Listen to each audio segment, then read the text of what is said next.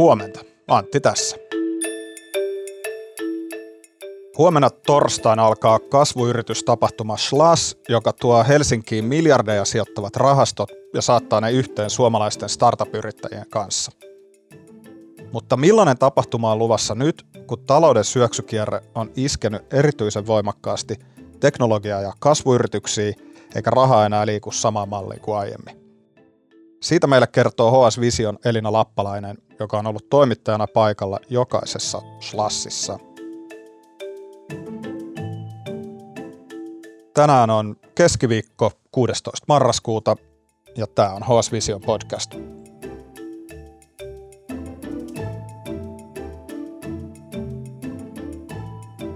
Elina, sä kävit vierailemassa Slassin toimistossa etukäteen ja tapaamassa toimitusjohtaja Erika Savolaista. Miltä siellä näytti? Minkälaiset fiilikset sulla jäi? No tässä kun oli pari vuotta sellaista koronaa, että lähinnä puhuttiin Teamsillä Slassin jengin kanssa ja ähm, 2020 tapahtuma peruttu kokonaan ja sitten viime vuonna se oli vähän sellaista niin kuin pandemian varjossa, oltiin maskit päässä siellä tapahtumassa ja, ja tota, en ollut nähnyt livenä niitäkään, niin, niin oli tosi, siis ihan jotenkin sellainen vähän niin kuin paluu normaaliin. Että siellä oli hirveän hyödynnä ja, ja tota, Schlassin toimistolla Niillä oli semmoinen 48 tyyppiä sulle siellä tekemässä, kauheat laatikkopinot, kaikkea kylttejä valmiina siellä ja, ja Slassin kaikki rekvisiittaa siellä lojumassa, hyvä hässäkkä ja, ja tota, semmoinen niin kuin tekemisen meininki. Odottava tunnelma varmasti. Tota, vielä hetki sitten jos nyt vähän suoraviivastetaan, niin startupeille suorastaan tulvirahaa ovista ja ikkunoista, ja nyt rahoituksen määrä on niin kuin romahtanut, laskenut todella merkittävästi. Miten tämä vaikuttaa Suomeen, suomalaisiin yrityksiin ja siis Schlassiin tässä tapauksessa? No tässä pitää niin kuin erottaa myöskin tämä niin kuin kansainvälinen ä, tilanne ja Suomen tilanne. Eli, eli globaalisti tilastot näyttää siltä, että, että tämä pääomasijoitukset kasvuyrityksiin on pudonneet jopa niin kuin 50 prosenttia.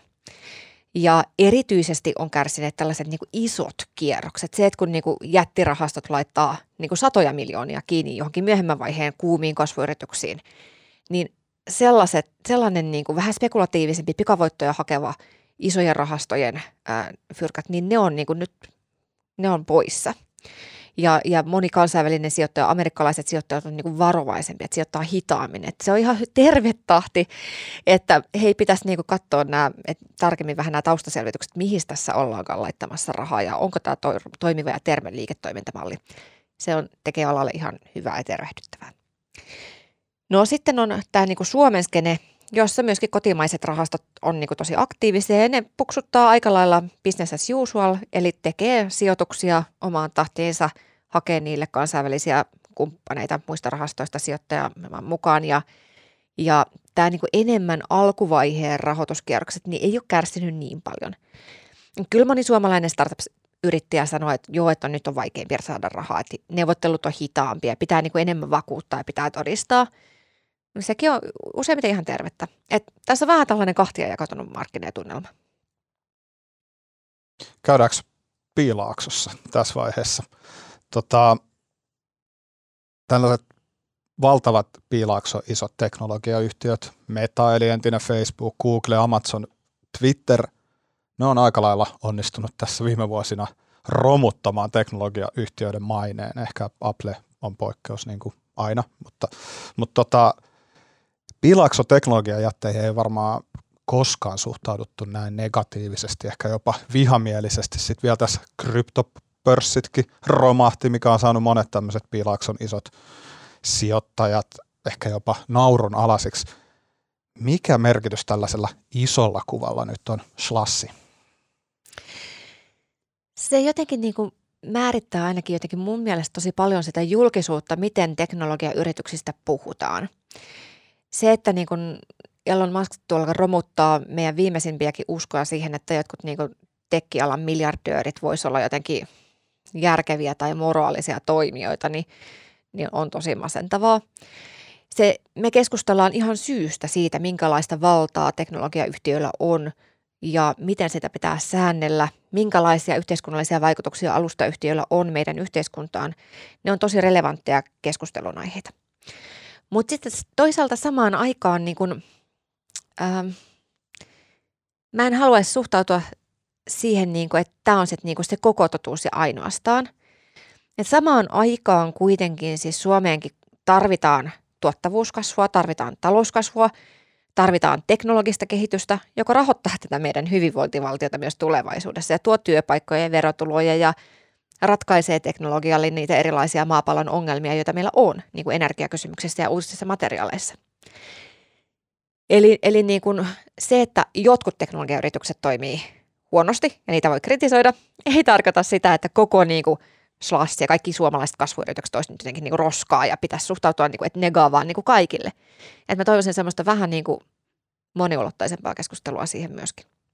Tullaanko tällaista moniulotteisempaa keskustelua näkemään Slassissa ja millainen tapahtuma ylipäänsä tänä vuonna on tulossa? Se, mikä antaa niin toivoa, on Slassin uusi sukupolvi. Eli, eli niin Slassin toimitusjohtaja Erika Savolainenkin puhuu siitä, että ää, mikä on niin Slassin teema tänä vuonna. Tämä on niin aamun koitto, break of dawn.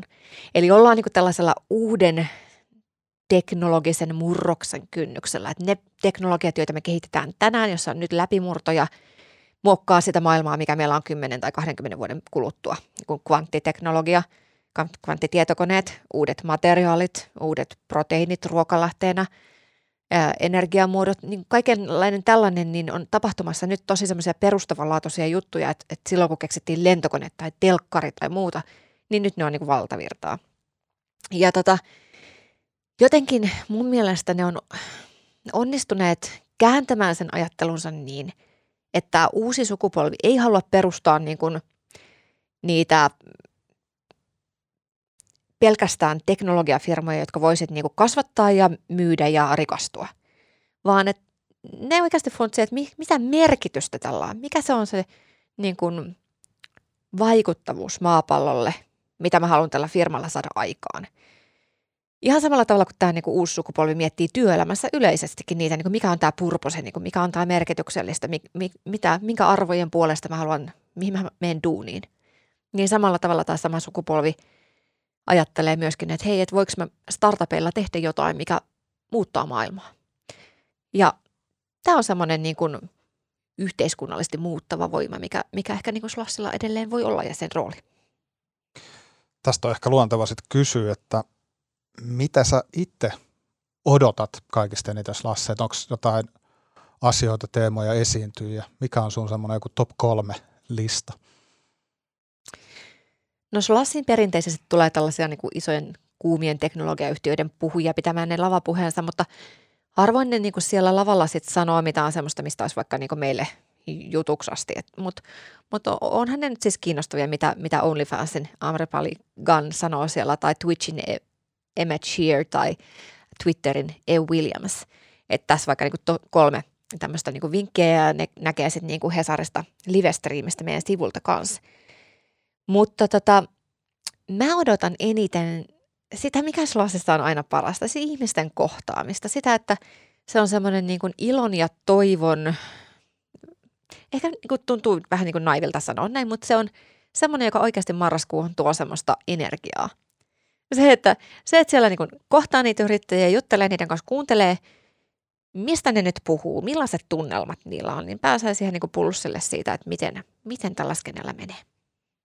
Tähän semmoinen vastapallo korjaa, jos mun mielikuvat on väärin, mutta ennen korona-aikaa Slash ehkä alkoi kasvaa vähän semmoiseksi, en tiedä voiko sanoa turhan isoksi, mutta ainakin isoksi tapahtumaksi, jossa oli kaiken maailman tämmöisiä korporaatio, korporaatioihmisiä näyttäytymässä ja pyörähtelemässä ja hääräämässä siellä, mutta nyt on menty takaisin siihen suuntaan, että siellä on vähemmän väkeä, siellä on nimenomaan startup-yrittäjiä, siellä on rahoittajia, ollaan menty ehkä takaisin siihen johonkin ytimeen ja alkuperäiseen tarkoitukseen. Onko tämä mun yhteenveto yhtään oikean suuntainen?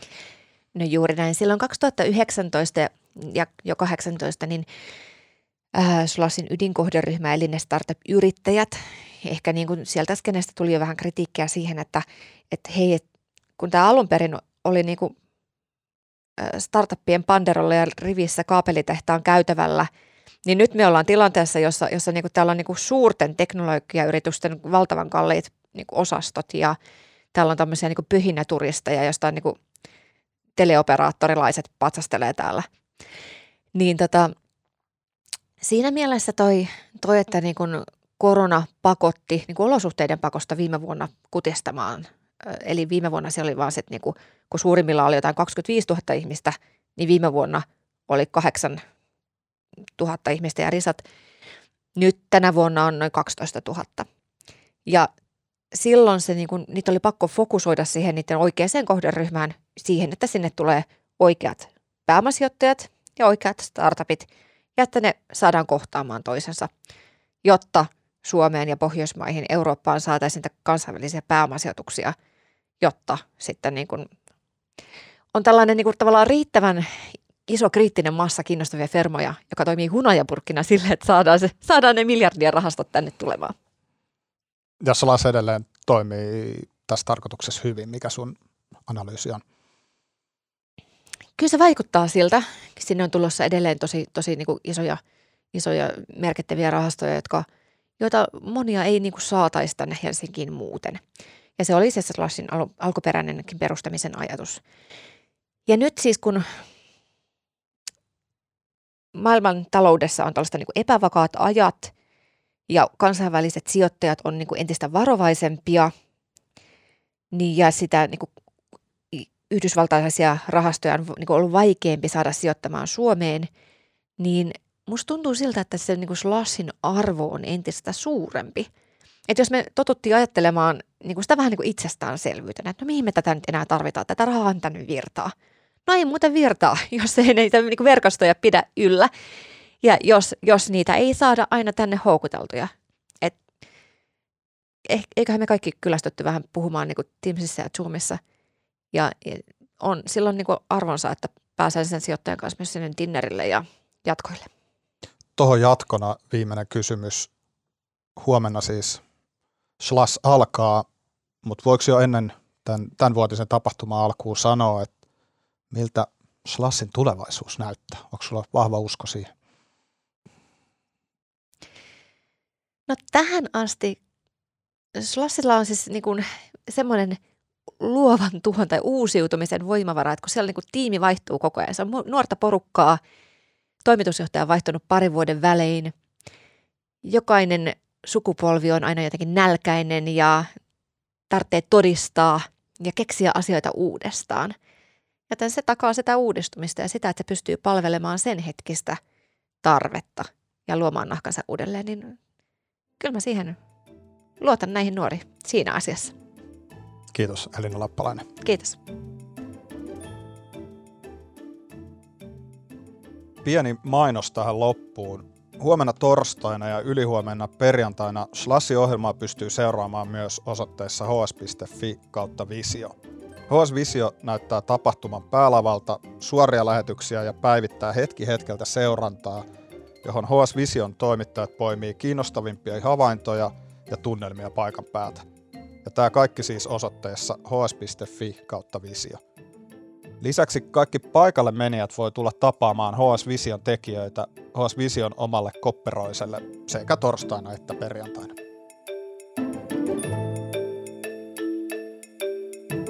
Äänestäjäleikkauksesta vastaa tänään Tuukka Lindholm.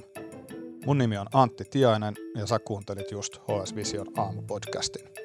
Huomiseen. thank you